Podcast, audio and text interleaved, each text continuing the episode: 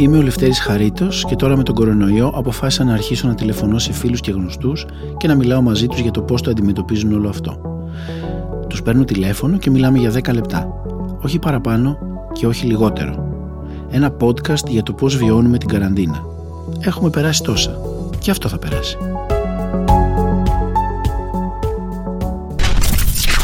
Security doors sealed. Sector retains in quarantine. Γεια σου! Γεια σου, Λευτέρη μου! Τι κάνεις, αγόρι? Για πες. Καλά είμαι. Τώρα Έλα. Τελειώνει, λέει, αυτό, υποτίθεται. Αλλά έχουν περάσει και πέντε εβδομάδες και δεν ξέρουμε και τι θα γίνει. Πώς, πώς. Λοιπόν, εγώ θέλω να σου πω ότι ζω σε ένα σουρεαλιστικό κόσμο ανάμεσα σε μια ταινία του Μπουνιουέλ και με ένα touch από Woody Allen στο κωμικό στοιχείο πάντα που θέλουμε. Τι δεν μπορούμε, τον απόλυτο σουρεαλισμό και την πολυκουλτούρα. Ενός ανθρώπου απόλυτα εγωκεντρικού, ο οποίος έφυγε τον Αύγουστο, πήγε στην Κίνα, γύρισε τον Νοέμβριο και είναι τόσο τραυματισμένος και ακόμα σε post-trauma disorder που νομίζει ότι η Κίνα έχει καταλάβει όλο τον κόσμο, έχει εξαπλωθεί παντού και έχει φέρει και το μικρόβιο. Πώς και δεν σε μαζεύτηκε. Πρώτα απ' όλα, τώρα διαβάζω διάφορες μελέτες που λένε ότι υπήρχε, υπάρχει πιθανότητα να είχε ήδη η πρωτονοσήση, ας πούμε, κάποιος από το Σεπτέμβριο. Οπότε πραγματικά δεν ξέρω πώς τη κλείτωσα. Αυτό είναι το ένα. Καλά να πω εδώ, επειδή ναι. δεν ξέρουν όλοι και την προσωπική ζωή, ότι οι επαγγελματικοί τέλος πάντων, ότι ήταν να δουλέψουμε μαζί στις άγνωσες. Βέβαια, και ένα πρωί αυτό. Ξύπνησα και έφαγα ένα τρελό χι λέγοντας ότι μα είναι η ευκαιρία της ζωής μου, θα κάνω μια ταινία στην Κίνα. Και αλήθεια, πήγες στην Κίνα και ξαφνικά ναι. η Κίνα μετά είναι η απαρχή όλου αυτού που ζούμε. Εγώ πιστεύω ότι έχει έρθει κάτι πολύ παραπάνω από τον ιό. Αλήθεια, φεύγοντας από εκεί ήμουν φοβερά εντυπωσιασμένος και ελαφρώς τρομοκρατημένος. Διότι οι άνθρωποι από το Σαρς και μετά έχουν κρατήσει για πάντα τις μάσκες και είναι πραγματικά παντού. Όπως και ο αναγκαστικός περιορισμός που εκεί επιβαλόταν έτσι κι αλλιώς. Πριν τον κορονοϊό. Ναι, προ-κορονοϊού, επειδή την περίοδο αρχών Οκτωβρίου θα γινόταν η εθνική τους εορτή. Ήταν τα εξήντα χρόνια νομίζω από τον εορτασμό του Μάο και του καθεστώτος του, mm-hmm. ας πούμε, της λαϊκής δημοκρατίας. Και φοβούνταν πάρα πολύ, γενικά φοβάται πολύ ε, ο λαός αυτός, ενώ ο είναι πανίσχυρος. Ναι. ναι, πάρα mm-hmm. πολύ. Και φοβούνταν ε, κάποιο τρομοκρατικό χτύπημα, κάποια ενέργεια, ότι κάποιος θα πάει να τους χαλάσει τόσο πάνω αυτή τη γιορτή. Οπότε υπήρχε ένας ακραίος έλεγχος, εμένα με συνέλαβαν κιόλας κάποιες φορές στον δρόμο, γιατί δεν είχα πάνω μου το διαβατήριο. Ναι, και αυτό. Δεν πρόλαβα να έρθω λίγο να ηρεμήσω. Εσύ τώρα είσαι και ένας άνθρωπος, καλός ή κακός, ναι. που έχεις και αυτό το, το πράγμα στο Instagram τέλος πάντων τον τελευταίο ναι. πόσο διετία. Ναι. Οπότε είναι και περίεργο αυτό να βγαίνει ένας τρελός, να μιλάει σαν ένας άλλος και ξαφνικά να είμαστε όλοι σπίτι μας και να πρέπει να είσαι και περσόνα και ο εαυτός σου και ναι. όλη αυτή η τρέλα. Πώς το βιώνεις? Το αισθάνομαι πάλι ότι ήταν λίγο έτσι προφητικό. Δηλαδή, εγώ είχα φτιάξει την πλατφόρμα μου για να αντιμετωπιστεί η καραντίνα και έχω δημιουργήσει και το alter ego μου. Μιλάμε οι δυο μας μεταξύ μας και με κάποιους άλλους. Σκέφτηκα και διάφορα projects τα οποία άφησα όλα στη μέση. Είμαι ηθοποιός, οπότε περιμένω από τους ανθρώπους που είναι η δουλειά τους να έρθουν να με πάρουν να κάνουν μια ωραία δουλειά και τέτοια. Πώς περνάς τη μέρα σου, αυτό που λέμε το εικοσιτετράωρο του κορονοϊού, του μομοθονέου? Το εικοσιτετράωρο κορονοϊού ξεκινάει κάθε πρωί. Λοιπόν, έχω, πρώτα απ' όλα έχω, έχω κύματα. Έτσι, δηλαδή, mm. τις πρώτες δέκα με δεκαπέντε μέρες ήμουνα πολύ χαρούμενος που είμαι στο σπίτι. Πάρα πολύ. Γιατί είχα φοβηθεί. Εγώ το έβλεπα να έρχεται και κανείς δεν με πίστευε. Γιατί μιλούσα με όλους τους φίλους από την Κίνα, μου εξηγούσαν ακριβώς ότι χρειάστηκε να μείνουν δύο μήνες σε καραντίνα, και όλοι οι συνεργάτες από την ταινία κτλ. Και ότι αυτό λογικά εξαπλωνόταν. Αυτή την περίοδο που ζούμε υπάρχουν πάρα πολύ μεγάλες μετακινήσεις πληθυσμών και συνεργασίες μεταξύ μας. Και πήγαινα στο θέατρο με τρόμο. Διότι έβλεπα και τους ηλικιωμένους που είναι κατά βάση το target group του θεάτρου να έρχονται. Και λίγο με βήχα, λίγο κρυωμένη, λίγο περίεργα, λίγο ανήσυχα. Ξέρεις. Και όσο αυτό άρχιζε να εξαπλώνεται και να μην κλείνουν τα θέατρα, ήμουν σε μεγάλη ανησυχία. Οπότε τις πρώτες δέκα μέρες τις ε, απόλαυσα πάρα πολύ. Γιατί κατάλαβα ότι βασανιζόμουν καιρό πριν. Και έκανα τα πάντα. Έκανα δηλαδή μαγειρική, κινέζικα από ένα app, γαλλικά ξανά με τα φρεσκάρω. Ε, το πρωί γιόγκα, μετά γυμναστική. Έξω καθόλου, ούτε για σούπερ μάρκετ. Τίποτα, τίποτα, τίποτα. Το έκανα πάρα πολύ αυστηρά δηλαδή από, τη, από την πολύ πολύ πρώτη μέρα. Mm-hmm. Οπότε εκεί κάπου γύρω στις είκοσι μέρες δεν ήμουνα πια καλά. Είχε αρχίσει να μου τη βαράει. Δεν ήμουνα καλά και καταλάβαινα ότι δεν μπορεί πλέον δηλαδή, ο σκοπός ζωής μου να είναι μόνο το να μην κολλήσω κορονοϊό. Θα πρέπει να είναι και κάτι άλλο. Και τι σκέφτηκες? Σκέφτηκα ότι εγώ πρώτα απ' όλα έχω, δεν πίνω ούτε βγαίνω. Εκεί άρχισα να καταλαβαίνω και να προσπαθώ να σκεφτώ τι είναι αυτό που μου λείπει, ρε παιδί μου. Δηλαδή, τι μου λείπει, αφού ούτε με ενδιαφέρει να πάω σε ένα μπαρ και να ξεσαλώσω, ούτε δεν υπάρχει κάτι, ξέρεις. Τι με ενοχλεί αυτή τη στιγμή, γιατί ναι. δεν είμαι καλά, ας πούμε. Ναι.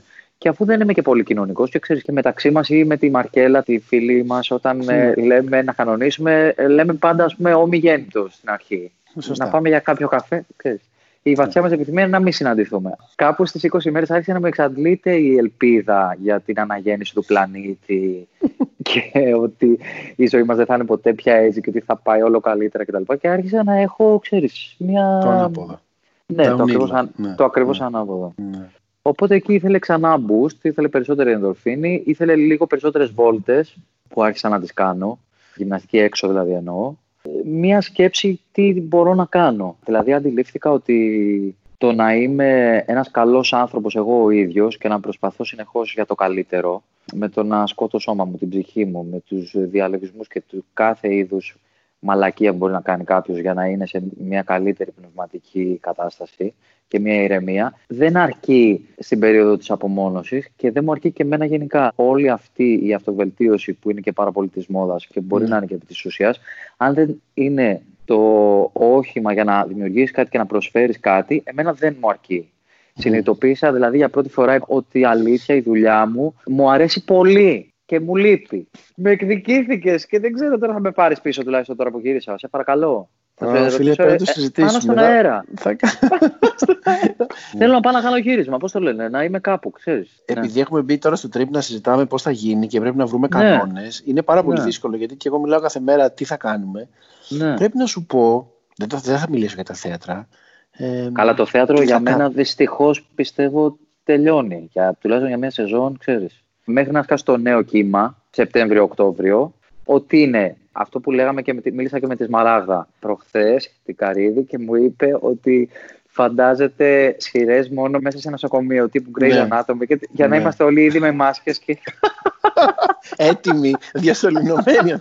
Καταργούνται οι ερωτικές σκηνές οπωσδήποτε. Διαρροπάνουν και τα φιλιά και οι αγκαλιές. Ναι, ναι, τα φιλιά. Ναι, όσο ναι. όφυλαν. Δηλαδή, συγγνώμη, τα πει. Πηγαίνω εγώ στη δουλειά μου και μόνο κρυωμένοι να είναι οι άλλοι. Γιατί να τη φιλήσω, δεν θέλω, όχι. Τώρα λύσεις σοβαρά, θα το, θα το αντέξεις αυτό. Δεν ξέρω τι θα γίνει, πραγματικά. Mm. Ενώ είμαι αρκετά ευπροσάρμοστος άνθρωπος και βλέπω ότι και η ελληνική κοινωνία, ενώ έχουμε συνέχεια το κλισέ ότι α, οι Έλληνες, ξέρω εγώ, δεν μπορείς να τους μαζέψεις, δεν τους αυτόνεις, δεν τους επιβάλλονται οι κανόνες κτλ. Τελικά ο φόβος φυλάει τα έρημα και έδειξαν μια φοβερή, ας πούμε, πειθαρχία. Προσθέτω φόβο του θανάτου, φαντάζομαι, και δεν είναι λίγο ότι ε, για μας έχει σημασία να προστατεύσουμε τους γονείς και τους παππούδες, ας πούμε. Ενώ σε άλλα κράτη, Σουηδία, τους στέλνουν εξ αρχής τους οίκους ευγυρίας, ανεξαρτήτως προβλημάτων υγείας. Πάντως, χαρούμενος ακούω, έτσι. Είναι επειδή τελειώνουν τα μέτρα. Νομίζω πρώτον, βλέπω λίγο πιο μακριά, τελειώνουν τα μέτρα. Δύο, είμαι πάρα πολύ χαρούμενος που μιλάμε μαζί, γιατί, γιατί σε αγαπώ πολύ και γιατί μου αρέσει πάρα πολύ όλη αυτή η ιστορία με τα pods που κάνετε και ξεκινήσατε. Και σε πήρα και τηλέφωνο να σου το πω, όντως, δηλαδή δεν το λέω έτσι. Είναι πολύ ανακουφιστικό και πολύ ρομαντικό και νομίζω ότι ηρεμεί την ψυχή. Αυτό και... μου το είπες, ρε φίλε, τώρα ναι. που έχεις δίκιο. Ναι, για πες, ναι. πες, μου αρέσει πολύ αυτό που λες.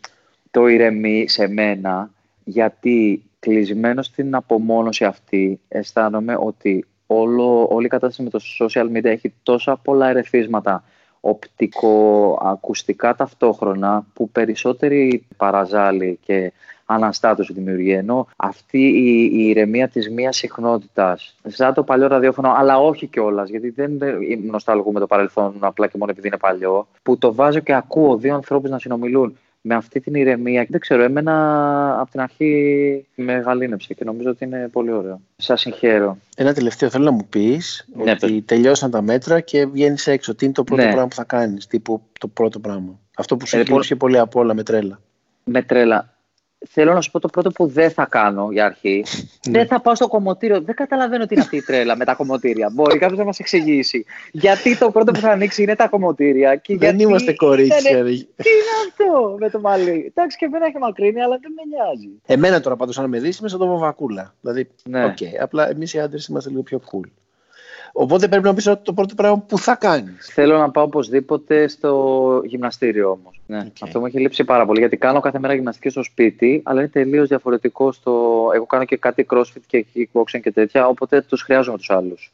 Μετά από ε... την απομόνωση, κατάλαβες ότι τους χρειάζεσαι τους άλλους ή τους αρέσει και απομόνωση? Κοίτα, για μένα ήταν τρίτος γύρος απομόνωσης. Δηλαδή, ο πρώτος είναι πριν τρία χρόνια που έκανα ένα γενικό detox και έκοψα τα να βγαίνω, τις πολλές εξόδους και αυτά. Οπότε ήμουνα για ένα χρόνο αρκετά μαζεμένος μέσα και έβγαινα μόνο για το θέατρο. Μετά έφυγα, πήγα στην Κίνα που ήμουνα πραγματικά στην άλλη άκρη του κόσμου, πάλι χωρίς κόσμο, πριν ξεκινήσει το γύρισμα για δύο εβδομάδες. Οπότε έφαγα και εκεί δεύτερο γύρο απομόνωσης και εσωτερικότητας και συνειδητοποίησης και αλλαγών. Και τώρα μου έρχεται και τρίτος. Δηλαδή φαίνεται ότι mm. δεν ήταν αρκετό. Θέλει κι άλλο. Τι να πω, ελπίζω, ελπίζω να έχουμε τελειώσει, γιατί είμαι έτοιμος πια να βγω έξω. Δεν ξέρω.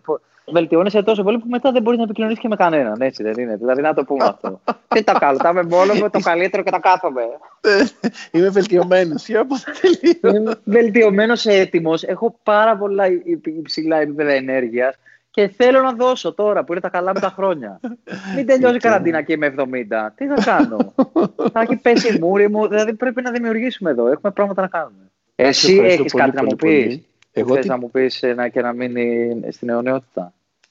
Σε, σε σένα προσωπικά? Ναι, τώρα έτσι εδώ, ενώπιον όλων. Εγώ τώρα, εντάξει, έκανα ένα post χθες στο Facebook που έλεγα ότι η καραντίνα με επέτρεψε να αναπνεύσω. Ήτανε πολύ δημοφιλές, έχω να σου πω. Αλήθεια πάντως είναι αυτό. Δεν με, δεν με έχει χαλάσει από αυτή την άποψη. Ηρέμησε η ψυχή μου λίγο. Και τα podcast Καλά, πρέπει να πω ότι μου κράτησε τρομερή παρέα. Εντάξει, αγοράκι μου, σε ευχαριστώ πολύ πολύ που Εγώ σε ευχαριστώ. Σε φιλώ, σε χαιρετώ. Γεια σου, κούκλε μου, γεια. Γεια σου, γεια σου, τεραπή.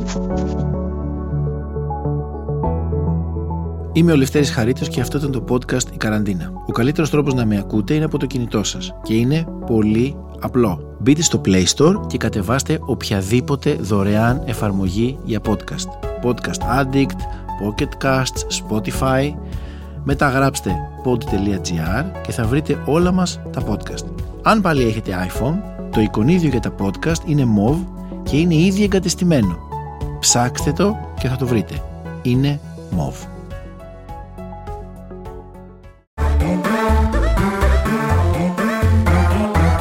pod.gr. Το καλό να ακούγεται.